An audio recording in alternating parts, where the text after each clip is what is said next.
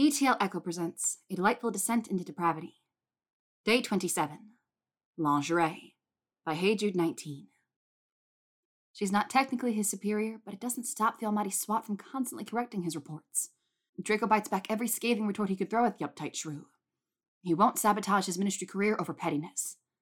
But Granger needles him one too many times. It's a bloody comma. Don't get your boring cotton knickers in a twist, he snarls. Her eyes flash, then narrow. Fuck. They're silk, actually. Emerald green. She pries the report from his fingers. They barely cover anything. Draco's throat bobs. She wins this round.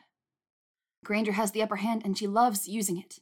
She'll enter his office, correct his work, toss out details about her undergarments. Crumbs thrown at a starving man. You misspelled hippogriff. Blue lace. Wrong filing number. Matching black set. He endures it because whenever she leaves, he locks the door and wanks himself raw. But when she says, Garter belt, thigh highs, Draco finally snaps. Prove it. Excuse me? Prove it, you little tease. You flounce in here with a naughty lie, get me worked up and put me off the job. Worked up? Draco leans back in his chair and surveys her. A prissy ball like you actually wearing something exciting is a fantastic thought, but you're bluffing. Her answering smile is all too smug as she wards the door. If you haven't noticed, Malfoy, she says, removing her robes and unzipping her skirt, I'm quite adept at proving you wrong. Draco is very wrong. Because Granger stands there in thigh high stockings and ruby corset, with matching knickers and garter belt.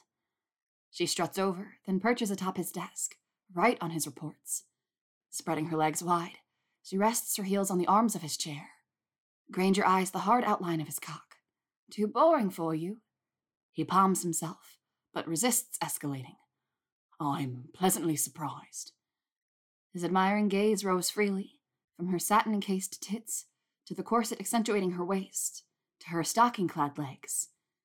Expensive custom where he'd fuck her in after wining and dining her. He'd eat more than just words if she let him. He spies the wet spot at the center of her knickers, and knows that without them, she'd drip all over his parchment. If she gets off by being on display, he won't waste the opportunity of a live muse. Draco frees his cock and strokes slowly while she watches, expectant. Finally, she moves, trailing her fingers up the stockings. Such lovely material. Be a shame if it went unappreciated. He says nothing, just moves his hand faster. Do you know why I love wearing it? Draco shakes his head, tightens his grip. It's so fun to ruin. When he's close, he stands over her, his release shoots and spurts. Most of his cum coats her abdomen, some splashes onto her hosiery.